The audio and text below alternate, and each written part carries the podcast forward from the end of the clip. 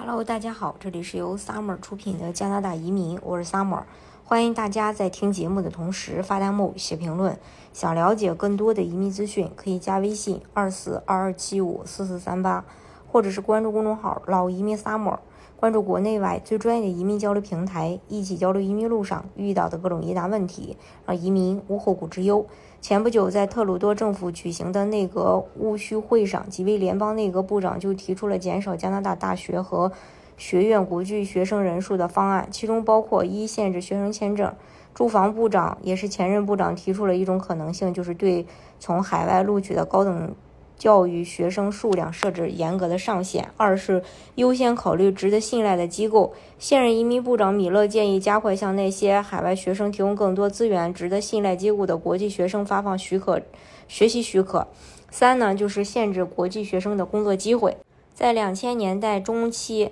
有关国际学生可以在哪里工作和工作时间的规定放宽了，使得每周在校外工作最多二十小时成为可能。而取消这些变化可能会降低来加拿大留学的吸引力。据加拿大环球邮报报道，加拿大移民部目前已经在研究一份值得信赖的大学和大专院校的名单。加拿大创建留学优先系统，呃，然后移民部一直在与高校进行谈判，希望创建一个优先系统值得信赖大学。这个系统下呢，将允许知名高校就读的外国学生更快获得学签。入读这些高校，外国学生呢，学签审批速度会更快，而这些院校也会在留学生抵达加拿大后为他们提供支持，例如帮助学生找到可负担的宿舍。同样，各大高校也希望在这个框架下能够消除移民局对达到招生部要求的学生重复检查，从而解决学签审批的积压问题。还有移民部长，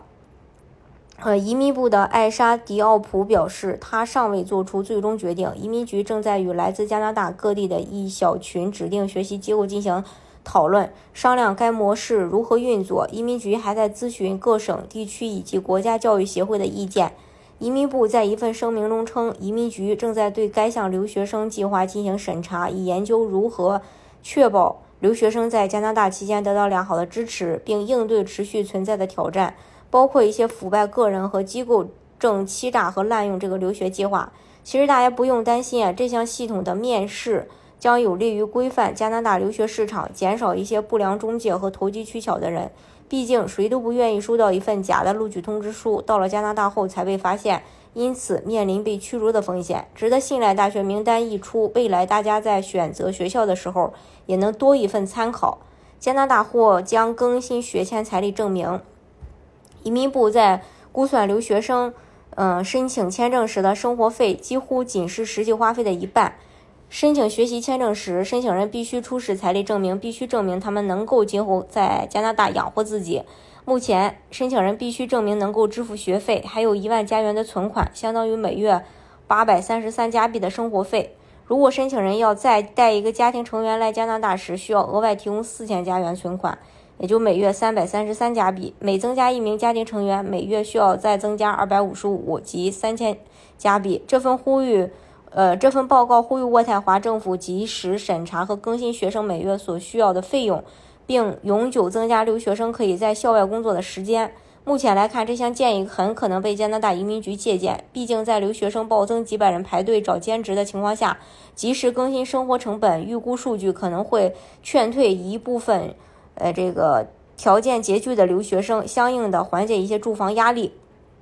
还有限制留学生，嗯，大学回应回应呢？不可能，因为虽然限制留学生被加拿大。联邦视作解决住房危机的一种方式，但学院和大学已经变得越来越依赖国际留学生为其运营提供资金，因为国际留学生支付的学费比国内学生高得多。限制收入来源将导致其财务紧张。在安省，国际留学生在各大大呃各大大学和学院收入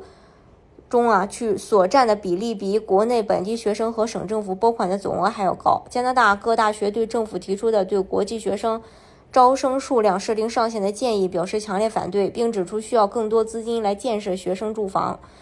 嗯，费雷泽也表示，联邦必须咨询其他阶级的政府，因为决定那些机构招收多少国际学生属于省级政府的职权范围。他还承诺，联邦政府及其省级和机构合作伙伴会谈判，来确保国际学生得到支持。社区有能力吸引他们进驻，这些机构有也有责任帮助这些人找到住房。当我们寻找住房挑战的答案时，我们要关注如何增加供应。我们必须记住，移民仍然是加拿大能在全球经济中展现强大竞争优势的原因之一。前移民部长于2022年11月在担任。联邦移民部长时提出雄心勃勃的移民计划，目标是在2023年引进46.5万名永久居民，2024年引进48.5万名，2025年引进50万名。目前还不知道加拿大未来政策的走向，预计11月新移民部长米勒就会公布这方面的消息。